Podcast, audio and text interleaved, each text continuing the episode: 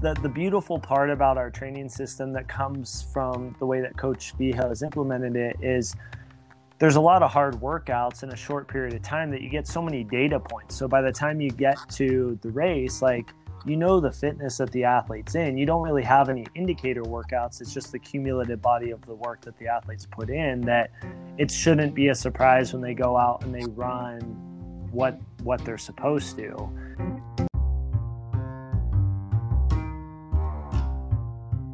He ended up not running great at the Olympic trials. I think for him at the time that was the biggest stage he had been on. I think Ben True was lining up next to him and he shook Ben Ben's hand on the starting line and was like, "Good luck out there, man. I'm a big fan." Like he's he's lining up with some of his heroes at this point. Um, but yep. he was also lined up next to Galen Rupp on the starting line, and so when Galen was being interviewed by NBC, uh, Noah got a lot of FaceTime, and his appearance is so unique. Like that's Noah. He hasn't cut his hair since high school. Um, and the mustache and the, the aviator sunglasses were just him, you know. So he so many people started like like he, he went viral on social media. Yep. Most of the athletes on our team are friends with most of the athletes on all the other teams. So on non-workout yep. days, usually they're all meeting up with who they consider their buddies to go for runs. And that might that might include like most of the athletes on our team running with other athletes. It might be like like Noah's friends with most of the Tinman guys. So like on recovery days, yep. he might go run with a few of the Tinman guys. Um, Willie is same thing. Willie's friends with a lot of the Tinman guys. Um, Maggie on our team is friends with some some of the women on Bosshard, as is as is my wife Alia. So they might do some recovery runs together. Um, for workout specifically, though, like we have our practice, they have their practice.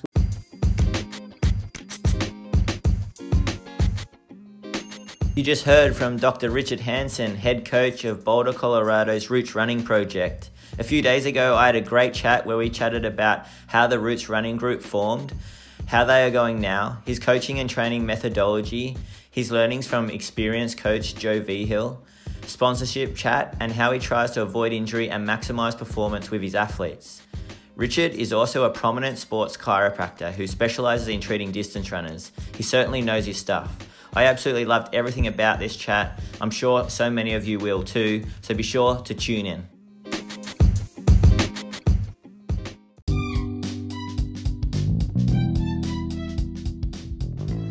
Welcome to the Run Culture Podcast. My name is Dane Verway. I'm an experienced runner and running physiotherapist. I created this podcast not only so I had an excuse to talk running each and every week, something that I love to do, but more importantly, this podcast gives me the opportunity to interview fellow runners, friends, and health professionals in a relaxed and easygoing format. This podcast is designed for the everyday runner, so we can all live, learn, grow, and enjoy everything there is to running together. I hope you enjoy the show.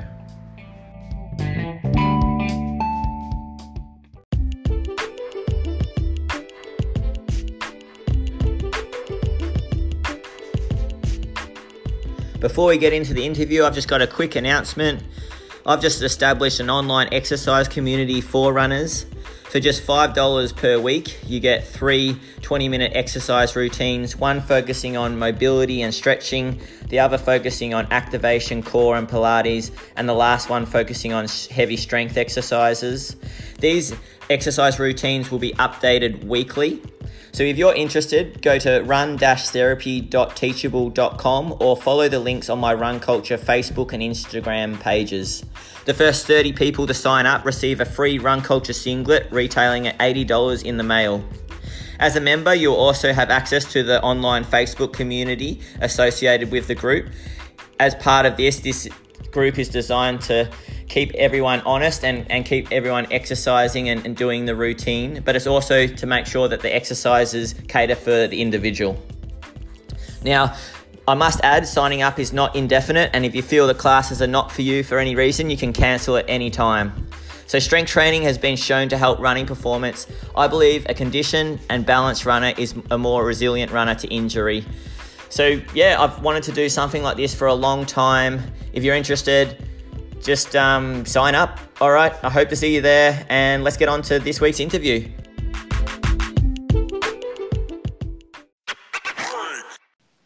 Yeah, I pre- uh, like obviously uh, always appreciative to to chat running with anybody, but um, always exciting, especially when when different cultures might have different ways of training, and it's it's always great to connect. We had a a friend from Australia, Julian Spence, that had had jumped in with our group a little bit last summer, and it was interesting to hear how his his training was down in Australia compared to how we do things, and then seeing how he was able to run so well this past year at, at London and Berlin was was pretty exciting for us. So always great to obviously connect with with different people from different groups, but especially when you cross continents and countries, it's it's pretty exciting.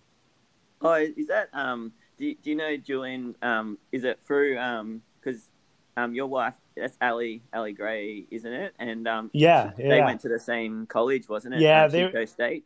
Yeah, exactly. They were they were college teammates for a season when Julian was over there training, and uh, yeah, he he was coming in for a training camp before Berlin. I believe it was 2017 or 2018, and asked if he could train with us over summer and on his build up into Berlin. And um, it was my first time meeting him, but Alia had known him pretty well beforehand. I think his nickname that they had called him in college was Moose. So Yeah, that's what Moose. yeah, so that's what what she would call him. So Yeah, because he he um he's doing really well with a podcast, Inside Running, um, with um, Brady Threlfall and um, Bradley Croker. yeah, Um, that's what he was yeah. saying. Yeah, um, but yeah, watching his progression's been awesome. Like going from yeah, like a two twenty five marathoner to two fourteen. Yeah, Yeah. and then like I think wasn't he at Worlds in uh, Yeah. 2019 too? Yeah, he went to um, yeah Doha. Um, yeah, ran for Australia. So yeah, it's been, it was pretty awesome to see, and that was all documented on the podcast. So um, yeah, no, it was yeah, really Yeah. cool. Yeah, that I mean, uh, Alia was kind of telling me when he first came out, like I think his goal at London that year was to run 216, and I think he ended up running 215. I want to say, and then it Yeah. and then it was like at Berlin to drop down as much as he did. Like it's it's been fun to watch. Yeah.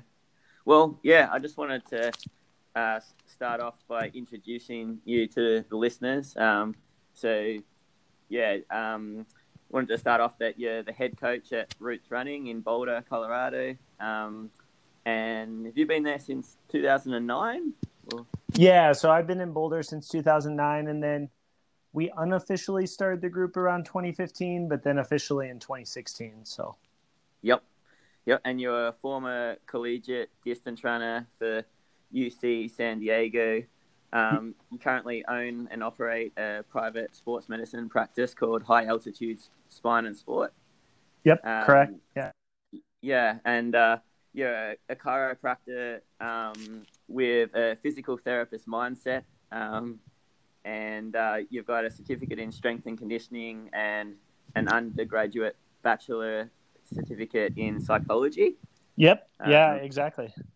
Yeah. Um, so yeah, um, probably just wanted to start with um, how how did your sort of progression into um, running and um, and your field of work start? Uh, so back in high school, I was, I mean, I played all sports growing up. I, I didn't really specialize in anything until later on in high school.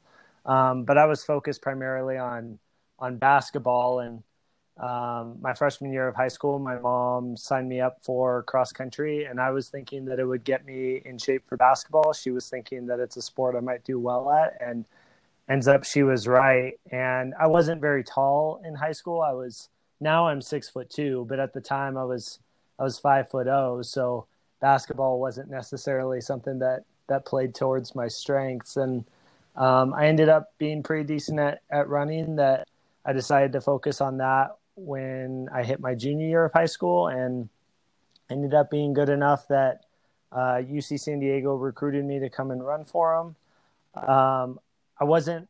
I, I don't want to say like I had the the most successful collegiate career because I was so wet behind the ears of what the sport entailed. Like off seasons, I never trained. I was pretty low mileage. I was I was around 30 miles a week in high school, and I think my max in college was around 55. Um, but I was I had I had some decent leg speed just naturally um, that I was able once I got a little bit more endurance under my belt, I was able to at least be pretty competitive on our team.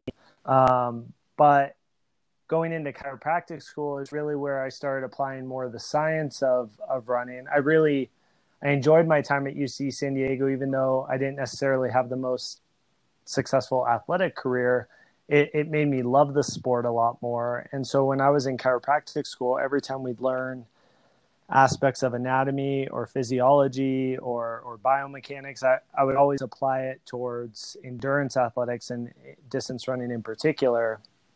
And so that's what brought me out to Boulder, wanting to work with endurance athletes. And so when I when I finished up graduate school, I, I decided to to head up here to altitude and open up my own clinic with the thoughts of of working with with endurance athletes.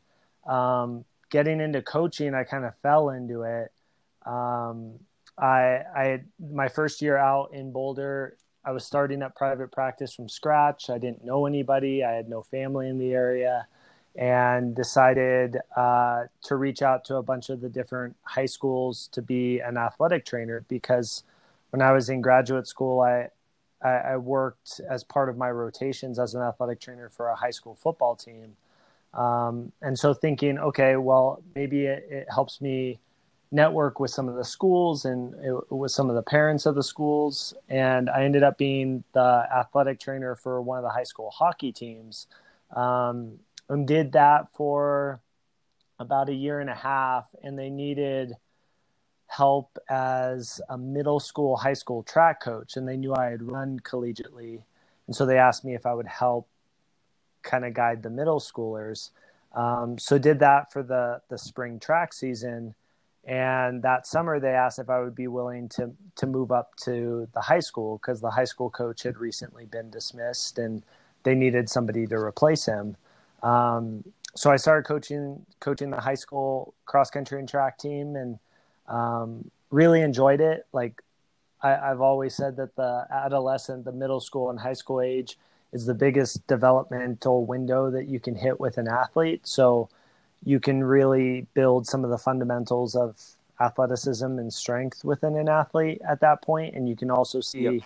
great gains in performance from seeing an athlete develop from their freshman year up to their senior year um, so i really enjoyed coaching coaching that age demographic but my wife Alia, now my wife at the time we were we were just dating, she had moved to Boulder to to pursue post collegiate distance running, and uh, the group she originally had moved out to to join wasn't necessarily the most um, professional format organization that she was looking for, and so decided to make a coaching change. And um, I have a connection with the Olympic Training Center that we got put in contact with Coach Vigil. And he was willing to take her on as an athlete, which kind of forced me to make a decision of continuing to coach at the high school or helping her with her training. Um, so I decided to step down at, at the high school, started implementing her training because Coach Vigil, he's he's now 90, but he yep. he lives remote, like he's not in Boulder. So having somebody there to help implement her her training and give him feedback was something she needed. Um, yep. So it allowed me a little bit more flexibility with my practice, and she ended up running pretty fast. That we started getting contacted by more athletes, and decided to to make it an official group from there. So I never I never moved to Boulder with the intent of coaching per se, but it's ended up being something I've I've become obviously passionate about and and something I enjoy doing. And the athletes that we have are are all now that it's it's made it fun to see them compete at now the international level as opposed to when you're working with high schoolers the state meet is the culminating point and now the olympic trials and trying to make somebody on a national team is is that culminating event. So it's the the perspectives have shifted but it's all it's all fun and having the practice to kind of tie in with it um, gives me, a, I think, a different perspective um, to be able to assess an athlete's training and pull the reins back in order to, to keep them a little bit healthier and hopefully help that development over the course of their career. So nice. And and so you, you came up with the name Roots Running um, for the post collegiate team that um, you started mm-hmm. um, with Alia, um, and and then now you know you got such a good squad, and um, you you had some great performances um, recently. Uh, you know, with a few of your squad going to the Olympic marathon US trials, and uh, like, how did you come up with the name? So one like I I've never been someone to uh, how do I put this? Um, not to knock on anybody that calls their group after themselves, but I've never been somebody that's that's really like wanted to be me at the center of that. Like I don't really market myself as, as the coach of the group or post a ton about myself on social media. Um, that's just not within my personality. So trying to find a group uh, a name for the group that kind of exemplified what we were trying to demonstrate, which is building overall athleticism in an effort to to maintain long term development and keep an athlete healthier over time.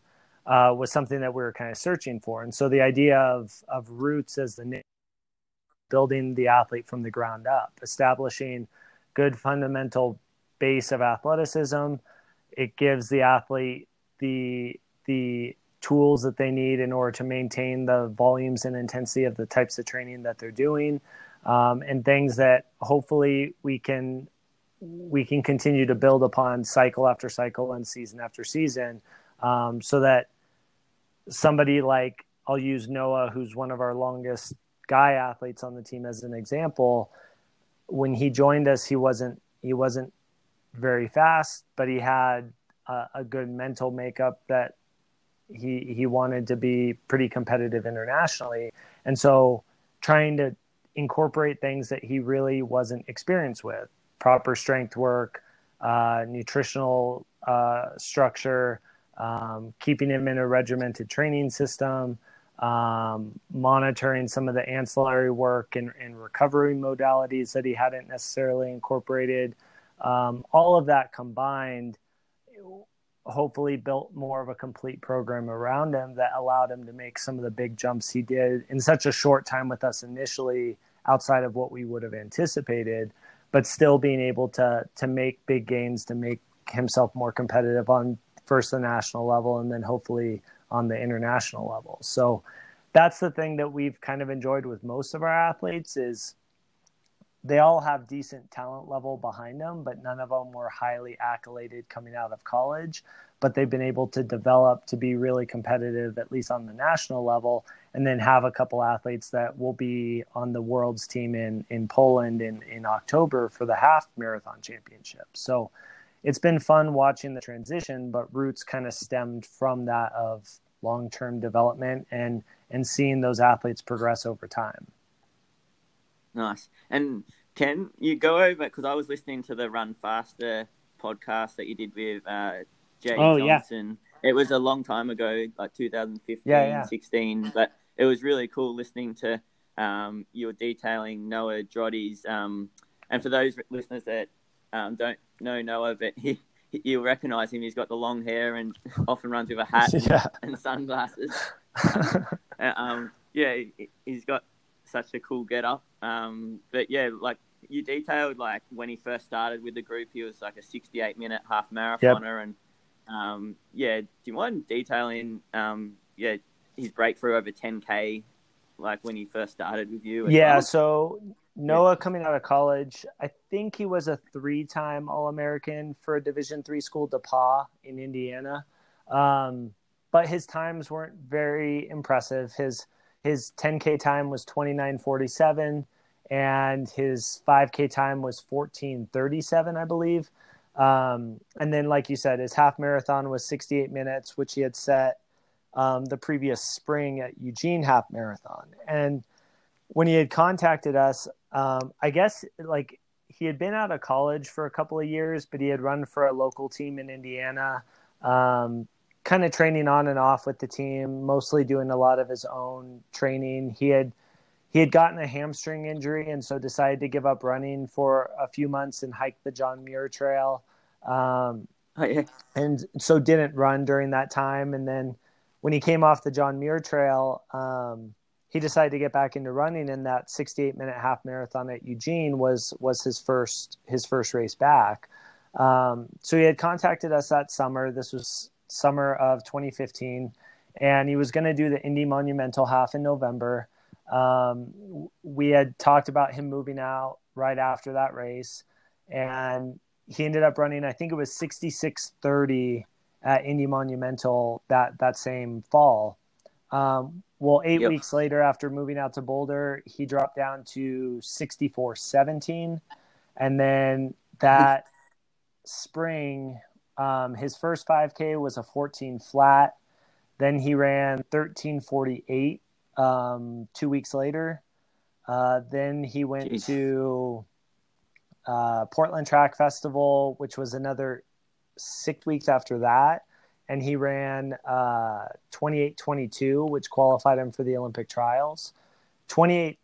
2815 was the automatic standard, but they take 24 total athletes. And I think he was 22nd on the list. Um, he ended up not running great at the Olympic trials. I think for him at the time, that was the biggest stage he had been on. I think Ben True was lining up next to him and he shook Ben Ben's hand on the starting line and was like, "Good luck out there, man. I'm a big fan." Like he's he's lining up with some of his heroes at this point. Um, but Yep. he was also lined up next to Galen Rupp on the starting line, and so when Galen was being interviewed by NBC, uh, Noah got a lot of FaceTime, and his appearance is so ne- unique. Like that's Noah. He hasn't cut his hair since high school. Um, and the mustache and the the aviator sunglasses were just him, you know. So he so many people started like like he he went viral on social media between like memes to comparing him to a Lynyrd Skynyrd tribute band musician, which is which is funny for us because Noah is a musician. Like he was in a band Yep. growing up, and um, so it, it was kind of it was funny because Noah is like the personality that you see of Noah in in the media is exactly his personality in real life where he Yep. He qualifies for the Olympic trials. The year before he had bought tickets for him and his dad to be spectators at the Olympic trials. Now he got to give his extra ticket to his mom to come and watch him race. And he didn't want to pay for a hotel room out there cuz he is pretty thrifty. And so I I drove a cot out to Eugene and he slept in mine and Alia's hotel room on the cot. And the night before the Olympic trials, like he wasn't super active on social media at that time. Now he's much more active, but at the time we had kind of um, we had encouraged him to be more active on on Twitter initially because we were like, look, like if you start running fast, like and you're in discussions to have a contract, you need to give people and sponsors something to look at. So just good to have at least some sort of presence. And at the time, I think he had like 250 followers, and like three people had stopped following him the day before the trials. And he's like complaining in the hotel room, oh man, I'm purging followers left and right. And then he has a really bad race the next night at the trials, and he had turned his phone off and he was like, sulking overnight. He stayed with his parents at their hotel room because he didn't want to Im- negatively impact Alia's race the next day. And uh, turns on his phone in the morning, and his like phone is blowing up. Like he had no idea that social media was with his likeness, and like his following is now like. In, I think it was like 2,700 the next morning. He's like, "What the hell?" And like, Runner's World ended up doing the the like feature article on him that it was just like such an overnight whirlwind for him media wise. But he had really like that spring the amount the steps he had taken going from a 1437 guy down to 1348 and 2947 down to 2822 were such big steps. Like we we could see it in training. It was like going into the 10k where he ran that 2822 i told him 2820 was the goal. And we had he had he had come up with the thing Richie to Richie after that race, meaning I was on the infield of that track and I was calling out his individual 400. So it was like 66 high, 67 two. Like it was, I would call yep. out those tenths and him and Scott Smith from NAZ Elite. It it ended up they had separated from the chase group. There was a guy from Uganda that had just taken off and was running 28 flat pace on his own, but it was him and Scott Smith alternating leads, where it was Richie Richie like get each 400. Um, he knew what he had to do. That it was still a shock yeah. to him when he crossed the line, but it was like he knew he was prepared to run that. But that that race in particular and qualifying for the Olympic trials kind of set up his trajectory for the next year. He ended up finishing second at the 10 mile champs. He set a minute PR at Houston in really humid conditions by a minute. He ran 63 0 something. Um, and then he followed that up with running 6148 in the spring at New York. Um, and that was another one where the, the day before I'm, I'm grabbing a cocktail with his agent and his agent's like, all right, what, what do you think he can run tomorrow? And I'm like 6145 and he's like, it kind of gives me this look like that's a 90 second PR um, for a guy that's run 63 to, and that 63 was only eight weeks before that 6148. It was that thing, yep. though, that the, the beautiful part about our training system that comes from the way that Coach V has implemented it is there's a lot of hard workouts in a short period of time that you get so many data points. So by the time you get to the race, like you know the fitness that the athlete's in. You don't really have any indicator workouts. It's just the cumulative body of the work that the athletes put in that it shouldn't be a surprise when they go out and they run what what they're supposed to. Um, so at 6145, like he was with a group through 10K and then he just took off. Like the, a cool story about that one was he was really hoping to get yeah. get a sponsorship if he ran fast after that race, which he ended up getting um, with Saucony. But during the race, he was running with uh, Chris Derrick and Diego Estrada. And the way that that course would go is it started in Central Park in New York and it kind of rolls with some hills through the first 10K. And then you have this long straightaway going down through Times Square that ends, that old course ended up finishing in the financial district down at Wall Street. And you can get this nice gradual downsloping downhill um, for for the next 5K after Central Park, and it was also really windy that day. But down that section, you had a nice little tailwind. So no, Noah was getting yep. antsy going through Central Park, and Diego Estrada was the one keeping him calm, like not yet, not yet, hold back, not yet. And finally, when they hit the edge of Central Park at 10K in, Diego go- yells at him like, go get that contract like and noah just like put his head down and just like he like he he was pretty much solo from 10k on diego only finished five seconds behind him but noah noah ha- was on a mission that day and ended up having another big breakthrough that that got him that sponsorship deal. So for him at that point it was like this was what 20 2017 so to be a 68 minute guy in the spring of 2015 to a 6148 guy and now a sponsored athlete over the course of two years was such a, a mind blowing experience for him that like qualifying for the Olympic marathon trials was an ultimate career goal when he made the decision to move to Boulder.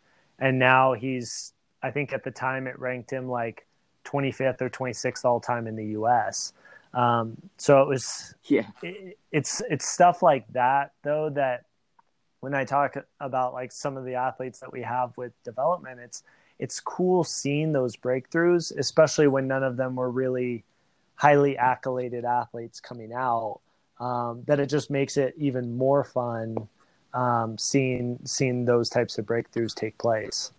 Not to say that I don't want to coach yeah. like really talented people because there there's a different breed when you're coaching those, but like coaching the development athlete, there's a there's a sense of achievement, accomplishment, excitement more so than expectation already being there inherently. Yep. Yeah.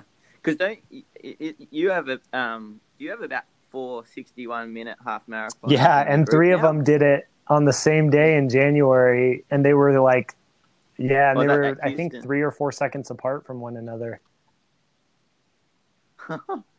Far out. So your group really has grown, um, uh, you know, over the last yeah yeah between between those those four guys um all being 6146 is the fastest and 6150 is the slowest between the four of them um and then maggie in her second half marathon that same day ran 70 minutes and 2 seconds or 70 minutes and 6 seconds to qualify for the world half team as well. Um like I hate to say that the half marathon is our best event right now, but that looks to be the case until we start proving it more consistently at the marathon. Yeah, yeah, And the, and another one of your athletes, um, Mhm. Frank Lara, he he almost won the 15k. Yeah, he said he said if um, it was 20 day. meters longer, he would have caught him. But he came close. He had the lead with 600 meters to go and the guy got a little bit away from him, but he was closing back on him, so close. Yep. So how many are going to Poland? So we'll um, we'll have two. Uh, we'll have Willie Milam on the men's Yep. side, and then uh, Maggie Montoya on the women's side. Yep. Yep. And um, yeah, I suppose I wanted to also go through like um, I suppose just your the the influence that um, Joe Vigil's had on your squad. Um, uh, he you say he's Mhm. ninety now, um, and yeah, he, he's been a coach for you know just so many years. I, I just finished the book um, running Oh, running yeah. to the Yeah, edge um, by Matt Fetterman, um, and it's sort of detailing Bob Larsen's um, uh, career in coaching and um, sort of mentions Joe Vigil a fair bit um, uh, and his influence with Meb Keflezighi and Yep, Deena yep. Kastor. Um, yeah. Uh, what are some of like um, some of the key lessons that you've learned from working with Joe, and like ha- how much of is he a mentor, or how much does he still? Um, I don't know how much does he, how much influence does he have on Um, your program? So he he has a tremendous influence on me as a mentor. Um, and then with my Yep. wife Alia in particular, he was really the one writing the structure of her workout from 2015 through gosh through 2018 he still provides her with a framework each month because he likes writing out the calendar and um, but has given me a lot of like he he trusts me a lot as a coach and um, he understands he's not here on site. And so um, I've I've kind of taken the reins a little bit more over the past two years with her training. Um, she went through she went through a bout of uh, she had a chronic sinus infection and then and then had an injury this last year at uh, she was racing the Prague half marathon and her uh, knee buckled on the cobblestone with 5k to go and she ended up tearing her meniscus and had knee surgery last year. Um, so since that point, he he's pretty much given me the control to we'll we'll check in with him, but um, it's it's really me helping to get her back into training and now structuring the the training um, in order to try to keep her healthy, considering the injuries that she's had. Um, but outside of outside of her, um, the rest of the athletes are, are are me writing the training, but it's still heavily influenced by the philosophy that that he's had, which I, I joke that his philosophy isn't really like a Vigil philosophy as much as it's just rooted in science because he was a PhD and two PhDs in physiology and taught physiology at Adams State for 30 some years. And um, I think he won something like 27 national titles when he was at Adams State, um, over something like 130 All Americans. And I think in the early 90s, his men's cross country team was the only NCAA cross country team to perfectly sweep an NCAA championship. They went one through five in the scoring points. Um, so he's Yeah. obviously very, very knowledgeable, and we're, we're lucky to have him in our corner. And what I mean by rooted in science is that all it's it's not necessarily like it's the planning of how he incorporates everything because when you see it on paper, you're like, that's a lot of stimulus in a short period of time. But the way that the balance of the different biomotor patterns are allocated throughout a microcycle is really, I think, kind of the key. And then from a healthcare side, the ability to daily monitor the athlete's program, I think, helps that that process as well. Um, so Yep. When I talk about the biomotor systems, like obviously endurance, power, general strength, um, mobility, and, and coordination are kind of fundamental within his program, not from a strength standpoint, but how you format that within running workouts. And then from a strength standpoint, we'll pair a strength routine to kind of match whatever that biostimulus is um, to make sure that the athletes are still gaining an aspect of strength each day. Um, so on paper, this the training looks intense, and I, I've modified it for some of the athletes that are, I don't want to say they're old, but as they as they get older in their career, um, building in maybe a little bit more recovery than they may have done a couple years ago versus when they first started within the system. But um, and I've I've modified our, our marathon approach a little bit more too. Um, after talking with with uh, some of the, the the good like marathoners from the U.S. back in the '80s about how they approach training. I may have modified that a little bit more than Coach Vigil would have, but ultimately we've still tried to hold pretty true to to the fundamental principles that that he he taught me and instituted with Alia when she first started working with him. Nice, um, and uh, like with um, uh, Alia, like back in 2016, um, she came 10th at the US um, marathon trials, and I was listening to her preparation um, for that um, on on Jay Johnson's yeah Run Faster mm-hmm. podcast again, and it sounded less than ideal. It sounded like you're pretty much doing Vigil's uh, training sessions on the Alter G for a good eight weeks, um, uh, and then she still managed to run so well. Um, yeah, do you mind just going through how you used the Alter G and um, and I suppose that was a really good combination of V Vigil's training philosophy there, and then also your your your use of your um, sports um, yeah so um, i'm fortunate obviously that we have an Alter G in the office and it made access to one when when she got hurt relatively easy and me monitoring her training i'm in the room with her um, when she's when she's doing the Alter G sessions. Um, she it, the Olympic trials that year. Um, November, she was doing some overspeed training that Coach Vigil had assigned. She was doing downhill 400s, and on one of the 400s, she stepped in like a little ditch or divot in the road and, and rolled her ankle.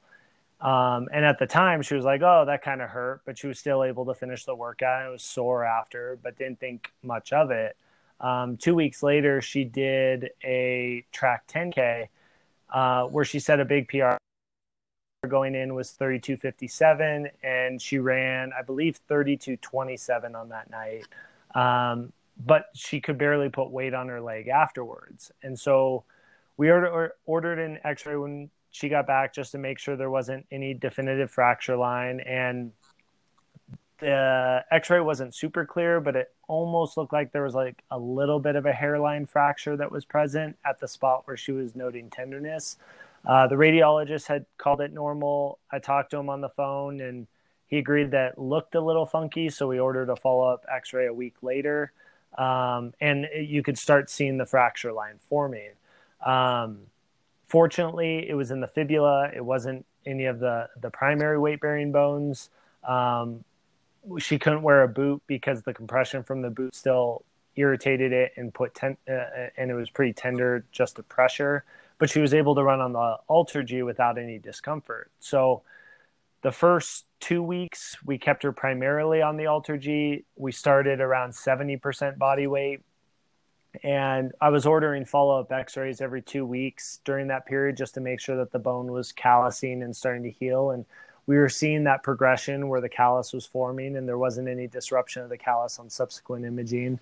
Um, and at that point when she first fractured we had 10 weeks to go she had two weeks full on the alter we had eight weeks where i was starting to try and transition her to outside running um, in my head the most instead of trying to like transition her by okay do a run walk outside or or uh, or try some easy running. Our first run back was 20 miles at, at marathon, like a, a marathon effort run, but it was 20 miles yeah. progressing down to marathon pace.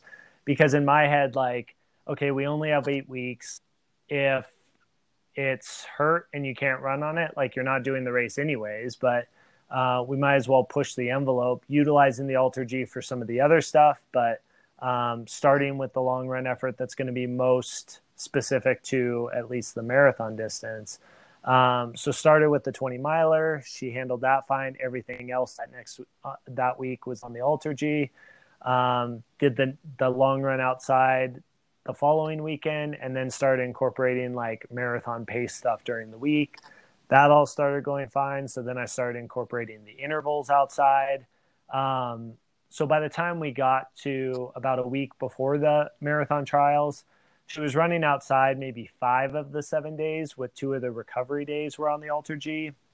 Most of all of her workouts at that point were were outside, um, and then she ended up performing great at at the Olympic trials. Like she did Houston half marathon on the lead up to it. I think she ran 7240 something, but at the time that was still a 30, 40 second PR for her. Um, and that was only with I think she had run outside a, a, total of six times in that 10 weeks leading up to that, or the, the, the five weeks leading up to that race when she heard it. Um, but we, we think that the AlterG also prepared her for the conditions in LA because it was really hot and humid.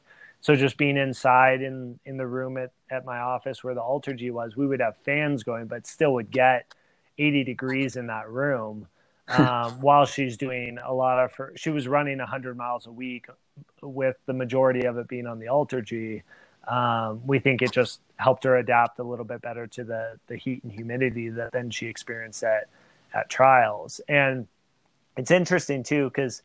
I mean, she she still at the time it was a PR four at trials. It was two thirty five, um, but a lot of people dropped out on that day. And I went back recently to see, okay, how many people were in front of Alia halfway that dropped out? Like, was her performance a, a result of people dropping out um, and her just handling the conditions better? And I think at halfway, there was only three people in front of her that ended up dropping out. So at halfway, she was still in 13th place. Um, that it was more, she had put herself in a good position, and it was just law of attrition. She ended up surviving. Um, but it was also something at one point she said that. Uh, I was on the, the loop and she could see me two points during that loop. And at one point she passed me and I yelled out, You're in 16th place. And then she came back around and I yelled out, You're in 13th place. And she's like, How did that happen? I haven't passed anybody. Like it was just the, the way that the conditions unfolded. She was just suited, suited to handle it. And uh, we joke with her, like she's hoping if obviously everything with the, the virus comes down that she'll be able to to try to go after a faster marathon time in the in the fall because the the three marathons that she or I guess the four marathons that she's done there's been something there like with trials she had uh, the injury to to her fibula that um, and then the heat of the day uh, Chicago she did that fall which was a, a PR I think she was 10th that was 234 in 2016. Um, it was really windy for half the course. Uh, the next fall, where she was eighth at Chicago Marathon, it was um, she had the chronic sinus infection that went misdiagnosed. We had had her seen a doctor, it went misdiagnosed, and then um, a month after the the race, it got diagnosed. Um, and then uh, this this past fall when she finished 17th at New York, it was coming off of her knee surgery. So we're we're excited for her to be healthy and go after a fast time. And so she jokes that like it'll be actually her first true marathon buildup because all the other four have had something as like a, a impediment that may have prevented her from realizing her full potential at the distance because her 3159 10K would translate or indicate the potential to run a much faster half and full. She hasn't been able to to have the build up or, or the day where that would indicate it. So hopefully this fall will give her the opportunity to do that. Yeah, nice.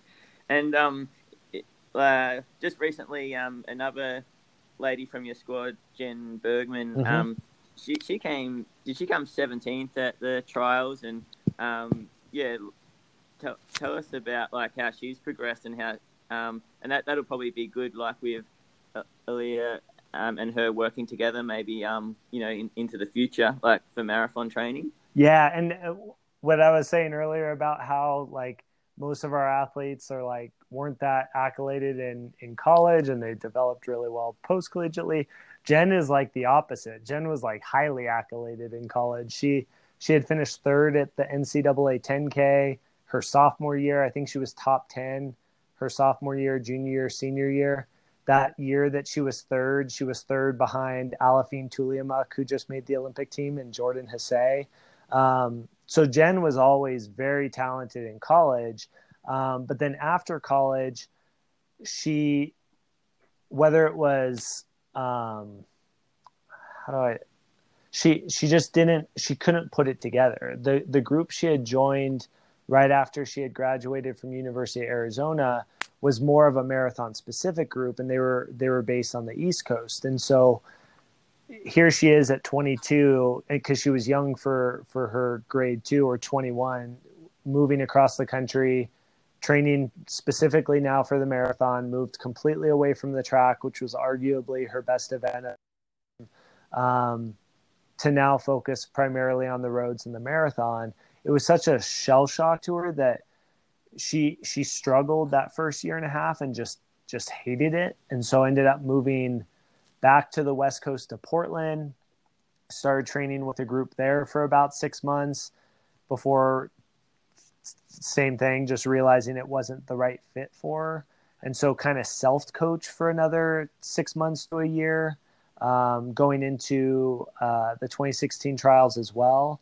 Um, and then she got a foot injury in preparing for CIM in 2017. So through 2018, her and her boyfriend just backpacked around South America and worked. She worked as a server, and he worked in a kitchen at uh, at a resort restaurant, and um, yeah. just kind of bounced around through South America before deciding to uh, come back and give running another shot. And so approached us early in 2019. Her PR at the time was 242, and um, I think her half marathon time was 76 minutes. This was all PRs as of early 2019. Um, but we knew she was talented. And so the first, the spring was more a matter of like, and she was, she's low mileage. Like her most mile, mileage going into the trials was 80 miles a week. Um, the most she had done up until the early part of spring was I think she had hit like one or two 75 mile weeks. She'd mostly been like a 60 to 70 mile a week runner. Um, and that's not to say we're not a high mileage program. It's all again based on the development of the athlete. So Lexi on our team is like 55 to 65, whereas Willie and Alex were 100 to 110. Um, it really varies based on the athlete. But for Jen, yep. she she wanted to prepare for marathon trials and preparing for Chicago last fall. Um, we were able to get her safely up to to 75 miles a week, and she dropped her PR at Chicago down from 242 down to 234. Um, and then in Houston in January, she was with that group that that went out there and um, her PR coming into spring was 76 at Philly on her build up into Chicago she ran 73 minutes. And then at Houston she ran 7135 uh, um, oh, wow. so she was able to make big jumps this last year as well. Um, and I'm excited to actually try to get her back on the track to see what she can do in a 10k knowing that that was more of her strength in college. Um, it's easy for athletes to obviously want to stay on roads, especially once they get a taste of the marathon, because you're treated really well and you can make a lot of money whereas the track you don't make, make that much. Um, but it's a nice balance in order to to see some of the speed come through to then utilize that once you get back on the roads. And that's where i think jen has been so focused on marathons the last three four years of her running career and really since college that i think getting her back to some of the speed based stuff will also help translate into some of those longer distances. But she'll she'll yeah. do a marathon whether it be fall or winter this year but then we will get her back on the track in, in next spring. And we're expecting like her pr right now i think is 33 minutes but everything that we've seen from her in workouts would indicate she's ready to run much faster than that. Yep. And and so um, with um, Vigil's um, sort of um, uh, approach where he sort of got a lot of high intensity sessions in a short amount of time. Um, are you able to like give a, a, rough example of like you know a typical week or, or of um, or even your your um, your interpretation of what you've been doing, um, Richard, like lately um, with some of the half marathon guys? Um, uh, yeah, I know that's hard to do. Yeah, because everyone's different. Yeah, so it, obviously it's going to depend based on the event that the athlete's training for. So if if someone's training mostly for 5k or 10k, we might have four to five quality sessions within a week, um, which that's where it becomes very critical to to monitor it really closely because it's easy to overtrain an athlete. If an athlete one one of the big going back to what you asked me about one of the biggest things that like I've learned from Coach Vigil is like, yep, two things from a psychological thing he always says is approach everything with confidence and always have a positive mindset. So those are two that we try to instill with with all of our athletes. But I get I get really irritated when an athlete tries to beat the workouts that I have on paper. Because especially in the system where you have maybe four or five workouts, it'll catch up to you eventually if you're trying to exceed what what is written on paper. So if i have say for for one of our females if if i'm writing five by a mile at 510 pace and they're running 505 like okay one two repeats you can see that mistake being made but the entirety of the workout eventually one of the stimuluses later in that week might might end up suffering or two weeks down the road maybe they start having a little bit of hamstring soreness or they start getting sick. Like th- that volume of workouts in a short period um, opens you up to more risk. And so you do have to monitor it really closely. But a, a week like that would involve an interval session like i just said. Um, we would have a speed based session within that um, the athlete might have an effort based workout like a fartlek at some point, which is considered in Vigil system not a focal workout, but more of like a bridge workout um, to get your legs moving to prepare for the next session. That's more of the coordinative efforts that I was talking about earlier. Um, and then they would have uh, aerobic or anaerobic threshold depending on um, if they're going up to the half marathon distance or focusing more on 5K. Um, and then they'd have uh, a long run that for us, a lot of the long runs do tend to be a little bit more up tempo.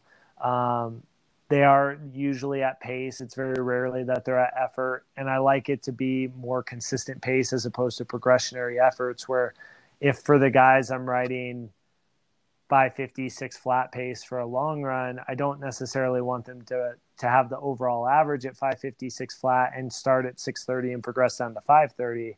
I'd rather them just lock into 556 flat because to me the effort is easier to do the whole thing at 550 to 6 flat where they can find a rhythm as opposed to that progressionary effort where they might actually be working pretty hard by the back end in order to hit the same average.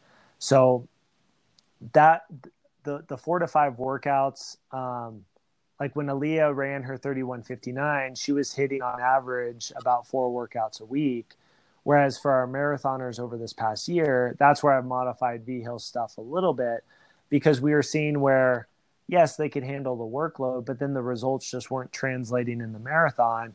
And to me, it was more a matter of okay, when you're working that many systems in a short period of time, you're teaching you're teaching the body to uh, tap into its glycogen stores really efficiently, but you're not teaching it to store those glycogen stores well. And so that's where I had to start spacing out spacing out those those stimuluses a little bit more to where maybe it like for some athletes it was more of a 10 day cycle. Others it might have been a 14 day cycle whereas in our 5k 10k athlete it might be more of the seven day cycle. Um, so they still might get those four or five stimuluses but it might end up looking like one one week you might have two of those with the bulk of those being pretty hefty workouts and then the next one might be a little bit more moderate workouts but you have three three workouts built in there um, while maintaining high volume the whole time um, yep. and that's one of the things that when we talked about Alia's build up into the 2016 trials one of the things that I think aided her was up until that point, she had two and a half years of mostly 90 to 95 miles a, week, with only her down weeks being race weeks. And so, even though she had that abbreviated 10 weeks going into trials, it was the consistency at the mileage that she had shown, which is also another one of our things, is – I might not fluctuate mileage very much, but I might get them up to a mileage I feel comfortable keeping them at for a long time, periodically having like one or two down weeks or one or two spike weeks, but for the most part, keeping it at that volume and then fluctuating the volumes and the intensities of the individual workouts in there. Yep. And do you reckon fluctuating, um, so like, yeah, there's four or five workouts a week in, in that example week that you gave um, for the 5K, 10K training. But because each session has their purpose and they're focusing on something slightly different, do you feel that um, is that why like a lot of athletes are able to to do to cope with that training? And have, have you found that some runners just haven't been able to cope with that training, like when you've got a new member to the squad and they haven't done that type of training before? Yeah, I think the adjustment period is always challenging at first. Like, yep especially with the post collegiate, because most of the post collegiates are used to crushing their workouts. It's confidence yeah. builders. Like th- their coach writes 530, they run 520 and they are pumped. Um, but like for us, like I get with that, and I won't start everyone out at that four to five. Like you try progress them up and see what they can start to tolerate. And so, yep. like Lexi, who's the lower mileage, she won't have the four mi- workouts in the week because she just has one her her volume is so low that like the bulk of her intensity during the week would then be workouts uh, or the bulk of her volume would then be in workouts that that just wouldn't be smart for me to put her at at at that high all the time. Um, but it, it is a transition point in general um, partially because it takes a while for them to learn pacing. Like they're they're post collegiates, but like pacing is pacing is very difficult for a lot of them, especially those like Lexi was a 13 time All American and three time national champ for a Division two school, but like she never had anyone to really work out with in college because no one on her college team she was the fastest female. Um, and then when it came to races, she would just go out with the lead pack. So it wasn't like she really got a sense of gauge of effort because her effort was always just go out with the leaders and hang on as long as you can. Um, so that was a little bit of a learning curve for her and some of the athletes that we've had in the past. Some athletes, I, I think that, that have a tough time with our system. It's not necessarily the system by itself.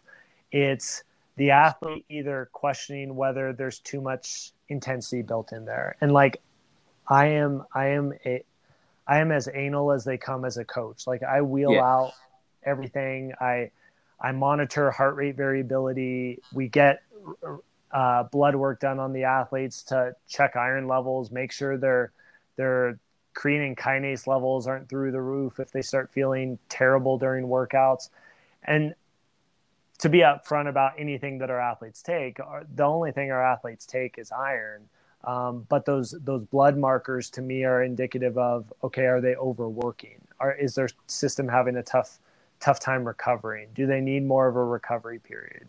Should we base it more off of just effort for a, a time period to let their system catch back up? Um, the heart rate variability is giving me measures of their recovery scores and just how how they're coming off of workouts and those are those are things that like you start seeing with some athletes that may not be as meticulous about recording it as they should or athletes that are coming from different collegiate environments where they're not used to working as aggressively as they are now or they um, again are used to beating the workouts that they have on paper. So in their head if they're running two seconds slower than the time that i put on paper they see it as a failed workout which to me that's a su- successful one.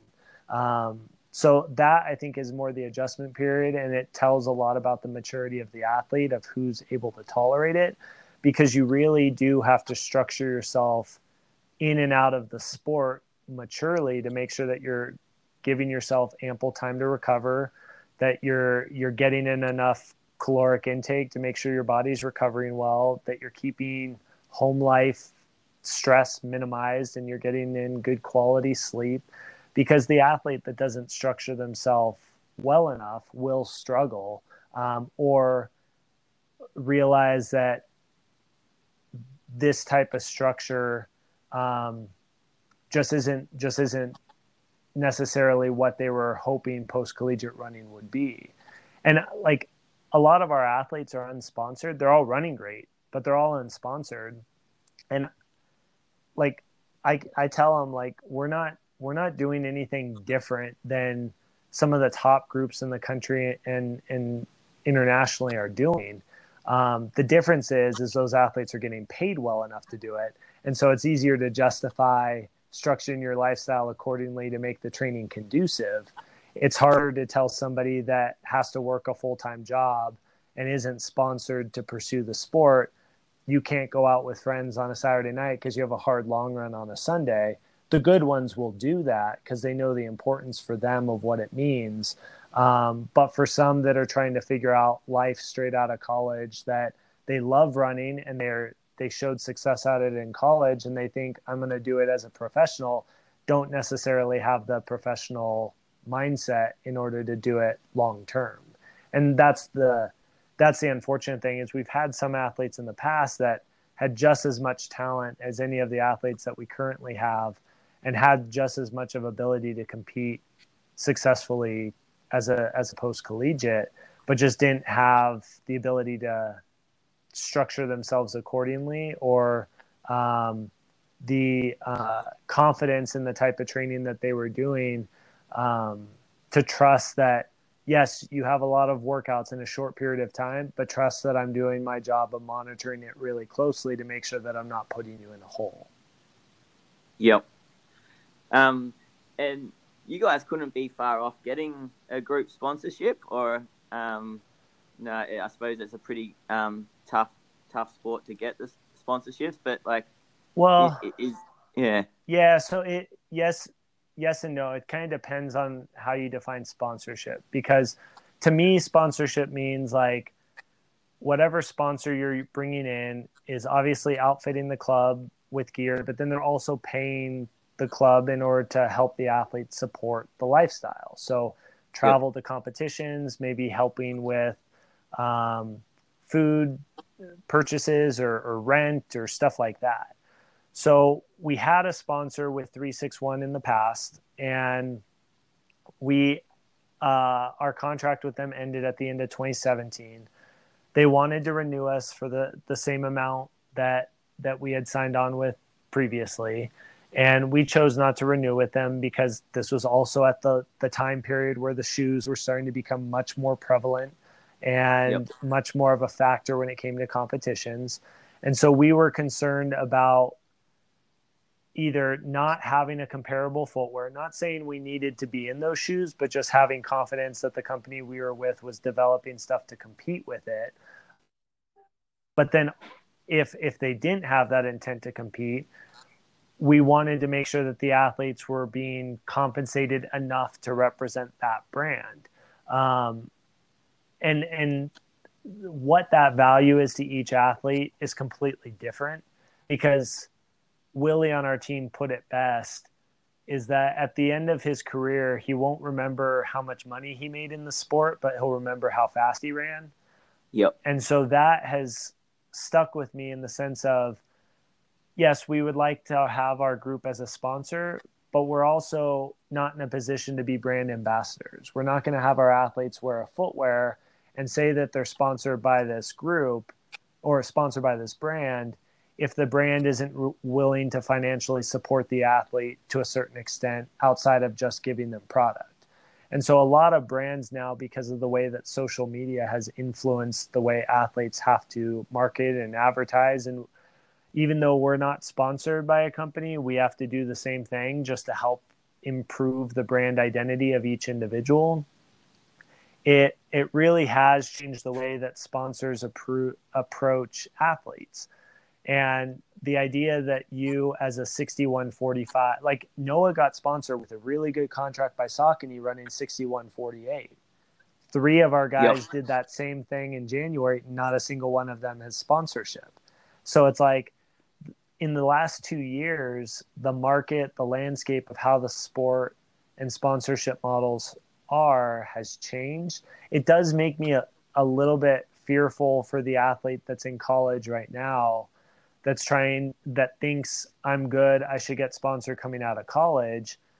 Those sponsorships, especially from an individual standpoint, are harder to come by than they used to be, um, and especially from from a group standpoint, most groups we we were fortunate that we had the the sponsorship that we were able to get so quickly with less talent pool from our athletes than we currently have now um, with 361 two years ago. Because yep. for us as a startup to get a sponsorship like that is rare because most of the shoe companies, when they sponsor a group, it's not them finding a group and saying, we're going to sponsor you. It's them deciding, we're going to start a group, we're going to hire the coach, and we're selecting the athletes. So that's that's the difference is like we've we have a board that helps helps me run the group and the discussions that we've had is how do we make ourselves a, a, viable group without relying on brand sponsorships? Because those are hard to come by. And then that becomes your entire source of revenue that makes it where if you lose that sponsorship, how do you survive? And so ultimately, at the end of the day, when I'm talking to new potential athletes, it's look, ultimately, my job as the coach is to help you run fast. Now, if you run fast enough, then you get an agent and that agent's job is to help you get a contract and to help you make money. And that's not going to stop us from still trying to find group sponsorships for the athletes that are unsponsored. But we're also not about to just sign on to a contract that's just going to give them product and then they have to do their job of marketing that product when they're not getting compensated behind the scenes so. Yep. It's a, it's yeah, a different nice. market for sure. Yeah.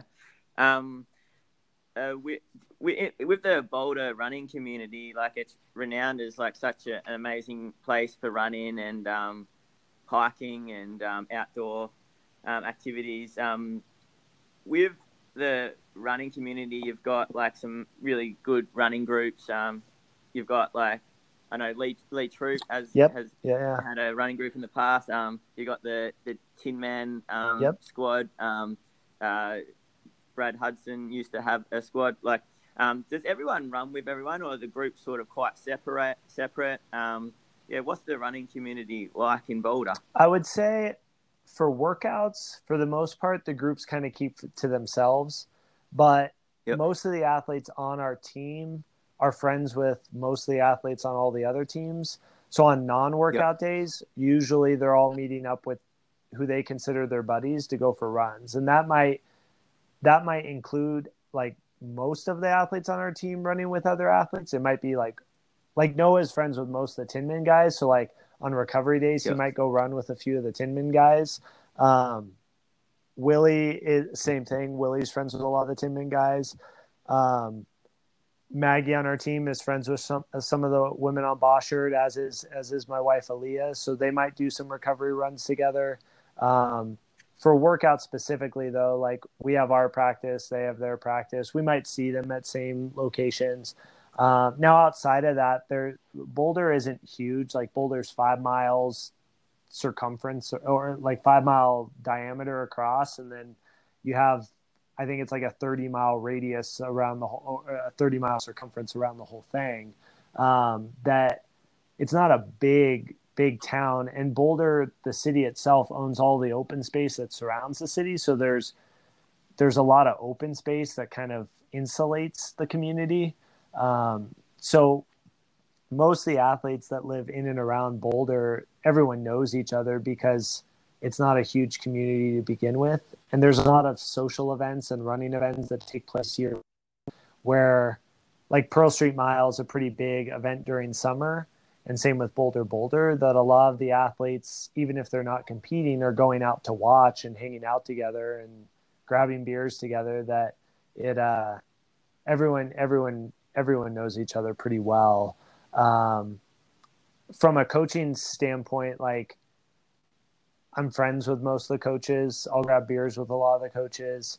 Um, there's certain coaches that you have closer relationships with that you might talk training with. We're fortunate that a lot of like legendary athletes from running history still live in the area that are used as resources, like Mark Plaatjes, Benji Durden, um, Edna um, uh, Lorraine Moeller, like some pretty historic figures in in marathoning in particular, but running in general. Um, that you can tap into as resources. And so it does make it fun when you go to some of the summer track meets or, or like Pearl Street Mile and you you not only see a lot of the current athletes that are there, you see a lot of the former athletes that that have settled in the area that used to train here. Um, and then same thing with a lot of the coaches, especially with somebody like like Lee having a group here and, and being a former um, Olympian himself, um, it, it makes it a pretty special community to be a part of. In that sense, it could also be a pretty competitive community because you do have so many groups and and athletes that are all vying for similar goals. Um, that sometimes that can also get a little bit taxing, especially if you show up at a track to do a workout and you you have the idea that you you're you're focused on what you're doing and then there's three other groups out there and you wonder do they see me struggling on this day when i'm huffing through 1k repeats on the track um, so that's that's something that comes with the territory as well um, my wife's from santa rosa california and she jokes that like like santa rosa is a pretty active community you finish a run in santa rosa and you might have a cyclist come by that goes like, "Man, you were moving fast today." Whereas in Boulder, you finish a run and you see an older runner at the trailhead. They already know who you are. They already know what your accolades are, and they'll ask you, "What was your workout? How much rest did you have? What pace were you running?" Like it's just a different level of community in that sense because the recreational runners yeah. aren't just recreational runners; they're educated runners with the sport. Um, Noah, Noah, like the Boulder is a giant Noah fan club. We could be on a warm up run and you'll have people yelling out, "Good luck at Chicago next week, Noah!" Like everyone, everyone knows. Um, which, like I said, could be a blessing and a curse at times. It, it's a blessing when you're running well. It's a curse when you're not. So, yeah. well, I, I, wanted to touch on one more thing because I'm I'm so appreciative of the amount of time you spent with, with me, Richie. Um, but I really wanted to touch on um, uh, a, a, little bit to do with your background as a chiropractor and um, and and really specializing in treating runners and um, with your group, like I think you're in a great situation um, uh, to uphold the sort of um, that Vigil sort of type of training philosophy where you're having to monitor everyone's load so well and um, and, and if they're doing you know you know high intensity sessions quite frequently like you know, what better person to sort of like um, to, to uphold that kind of training? Like, what are you doing? Um, like you mentioned, sort of um, caloric intake, um, sleep, like being really conscious of, yeah, yeah, eating well and mm-hmm. sleeping, um, taking naps. Um, but like, are you doing some strength and conditioning with some of your squad? Um, and what other things are you sort of doing with your squad to try to prevent injuries and to keep them on the yeah path? so um, yeah, one of my backgrounds is in strength and conditioning as well. Um, I have a CSCS, which is a certified strength and conditioning specialist, and then I'm also certified through USA Weightlifting as an Olympic lifting coach.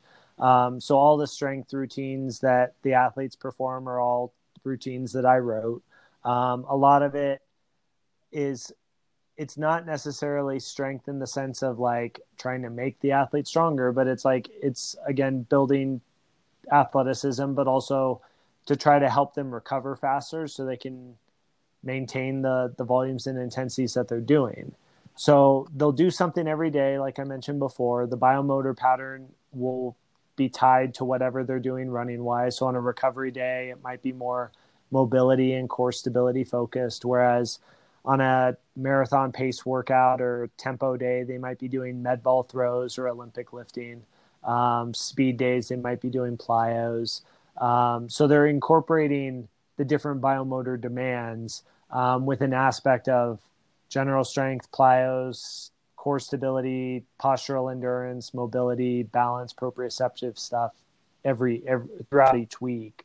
Um, yep. Aside from that, from a recovery standpoint, um, I'm a big proponent of pool walking. I want them in the pool pretty regularly, particularly after after hard workouts, because the pool is one of the more efficient recovery modalities that you can utilize.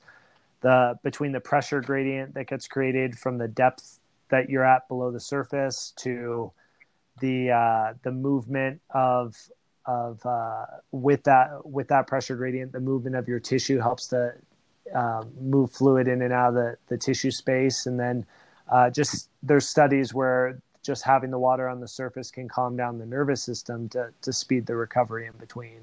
Um, so that's something I advocate pretty regularly. From a nutritional standpoint, I, I am proud to say that we have a really healthy culture on the team. Um, I'm somebody that like like especially when I was coaching at adolescents, like I would lecture on relative energy deficiency in sport. And it's something that we try to guard against with feeding into that type of attitude and mindset on our team. Um, I don't give the athletes, here's a nutritional plan that you need to follow. Um, I, I tell them like I want them eating a lot because their tissue needs a lot in order to to recover. Um, and if 80% of the time they're eating relatively healthy, then they shouldn't stress about the 20% of the time that they're indulging. If they want more specifics than that, there's a couple nutritionists that I, I have a lot of trust in to help give advice on timing of nutrients to make sure they're absorbing stuff really well, to different um, meal ideas to make sure they're balancing out whatever macronutrients they're taking in um, to just overall assessing what they are taking in to make sure that they're not neglecting anything. Um, but that's something that like we do advocate good healthy healthy eating habits not necessarily having to be super stringent on monitoring it but just making sure that they're doing their their job of cooking mostly at home and eating relatively healthy um, and then uh, from a treatment standpoint, like I treat all the athletes uh, once to twice a week. Like I do active release and Graston technique in the office. Um, I have all the strength and conditioning equipment that we utilize in my office as well. Um, we'll do joint mobilizations and, and adjustments, um, manual traction. Um, we'll use a lot of like um, uh, joint joint mobilizations using the bands, um, things that things that aren't necessary like I don't I hate the word injury prevention because if the the stimulus that we're applying is is exceeding what they can tolerate, they're going to break down regardless of whatever injury prevention stuff I'm implementing. But um, yep. we're doing our our our best to try to minimize risk and trying to optimize recovery outside of just normal training. Um, and then a couple yep. of our athletes will see a massage therapist once a week, um, just because they like the way that it feels. Um, I'm I'm somebody that even though I do soft tissue therapy and I have patients that see massage and our athletes that see massage, to me, I hate the idea that the massage is the placebo or is the um, the thing that's going to keep you healthy. Because ultimately like it's it's going to calm down the nervous system which helps to to aid recovery but ultimately the strength work to me is what's helping to optimize the recovery more because we're then imparting a loading pattern on the tissue to help stimulate remodeling to occur. So I think having the balance between stuff that psychologically helps the athlete calm down, which massage, meditation, pool walking, naps can all help with, um, in, in, conjunction with a lot of the active recovery, um, the the strength and conditioning part of it um, has has provided a good balance to help keep most of our athletes healthy. And and by no means are we perfect. Like we still have injuries, and we, but ultimately I feel like we do a really good job of catching injuries early when they occur. I I feel like diagnostics are one of my strengths, and so doing a really good job of not misdiagnosing an injury um, and minimizing the time lost due to those injuries is also something that that I feel like has been a strength of our program. That even though little things come up here and there, um, our athletes aren't are able to still get in consistent training without missing too much time in between. Nice. Yeah, I've I've um, heard you talk about um, uh, yeah, Wolff yeah. law, um, and like I think that's a really good um, uh, concept for runners to understand. Um, just that fact that you know your bones remodel mm-hmm. under stress and um, they adapt and change um, as you stress them, and because um, a lot of time. Uh, I suppose um, it's easy to get into the thought process. Oh, you've yep. got an injury, you need a rest. Um, yeah, especially when it comes to tendons yep. and um, uh, trying to, you know, train them and condition them to become more robust. Yeah, that's um, yeah, that's. Yeah, um, uh, I mean, I mean, you brought up a good point with tendons, like the Wolff's law, and it's an easy way to describe it for bone, but also even for tendon, like telling athletes, like oh, you have a high hamstring tendinopathy, like complete rest is not fixing that tendon. We need to improve the resilience and the elasticity of that tendon to be able to survive the demand of what you're going to be doing once you're back to normal sport. So it's yes, we might we might deload the tissue a little bit, but it's ultimately we want to make sure that whatever strategies we're implementing are going to help the long-term progression of that structure. And if complete rest with a bone injury because it's a more significant bone injury is is something that they need, we'll we'll obviously do that. But I, am much more of a pro- proponent of active recovery, active rehab, um, and and trying to make sure that we're not neglecting that as part of our normal training cycle. Nice, and I really liked um, uh, just that point you made before when you know some of your athletes are doing a speed session, you, you incorporate mm-hmm. plyo sort of work um, on that day, and then when they're doing a long run, you might do some strength training. When they're um, uh, having an easy recovery day, you're doing focusing more on core mobility, sort of Pilates kind of work. Um, h- how do you structure that into training? Is it part of the warm up or the warm um, down, or um, is it done so later that both. day? Or... Ideally, so there's times where an athlete might do their strength later in the day if they had to run off to work, like if work is calling them in earlier than normal, um, or if they're planning on doing a double later and they want to do their strength after the double. But ideally, I have them like they, they always do. There's a dynamic warm up that they do before they start their warm up run. If it's a continuous run, they'll still do that dynamic warm up. Um, and after their warm up run, they if they're doing more of a specific speed or tempos or intervals, um, they'll do like some plyometric style drills to to warm up the nervous system or, or engage the tissue a little bit more. Um, and then after they're done with their cool down, we'll immediately go into strength work. Um, depending on again on the focus, will depend on the the biomotor stimulus we're focusing on. But I'd rather than perform it then in a fatigue state um, because then we're obviously we're forcing the system to move with good mechanics when it's tired. Um, and the nervous system's already warmed up at that point, even though it's tired, which again comes into play with monitoring. Like I, when I, when I come to a workout session, I'll say it's a plyo day. I'll have my plyos outlined for what I want them to do on that day. But in those plyos, I'm monitoring them for form. And I might also cut the plyos early if it looks like they're just fatigued we'll we may also add more yep. on if it looks like they're handling it all well. So I'd rather them do it in a fatigue state just so we're inducing that fatigue in the workout. I'm not I, I don't like it where okay, we have say say in our normal cycle, say they had an interval session on a Tuesday and then Wednesday was supposed to be a recovery day and that's the day they're doing their Olympic lifting. It's like they're already tired from the day before. I would rather them have more recovery time before that next workout and get the Olympic lifting in on the same day as the workout so we're not jeopardizing that recovery period um, by adding on now a strength session on a recovery day.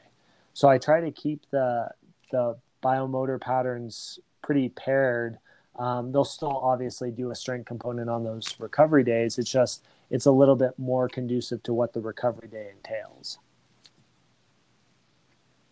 Yep, yep, and um, and, and and adding like these plyo exercises and the strength and conditioning exercises, like that's all based in trying to make the runner a yep. better athlete, isn't it? Like, yeah, um, it's it's all yeah, fatigue so... resistance, um, like trying to help them yep. handle the demands when fatigue occurs, so they can maintain efficient mechanics deeper into that period before fatigue onset occurs. So that obviously becomes much more crucial in the marathon um, when fatigue starts impeding, like you start moving from your primary um, mechanics to your secondary, which which obviously is less efficient, and um, speed ends up being the the, the trade off for that.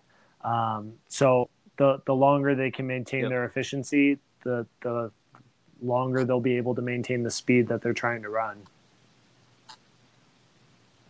Yeah, I've definitely found that with um, yeah a few of the runners I treat, or even myself, like at about the 30k mark in a marathon, you sort of that's where you yeah, work out where yeah. your weaknesses are. Um, yeah, you start getting sore in certain spots, or you start um, yeah finding one part of your For legs sure. not working yeah. properly. Um, yeah, um, yeah, and then uh, um, like um, there was one. Yeah, I also heard you mention that um, yeah, strength training. You start you sort of um, helping um.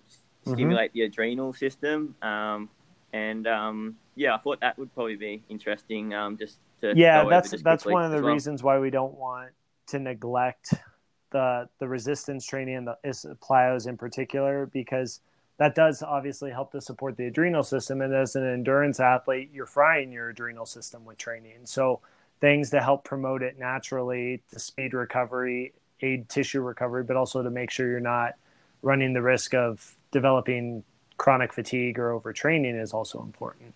And so that's where a lot of the the ancillary work obviously helps fight fatigue, but helping to promote this the stuff that we're not working when you're doing your normal bulk of running is is obviously key.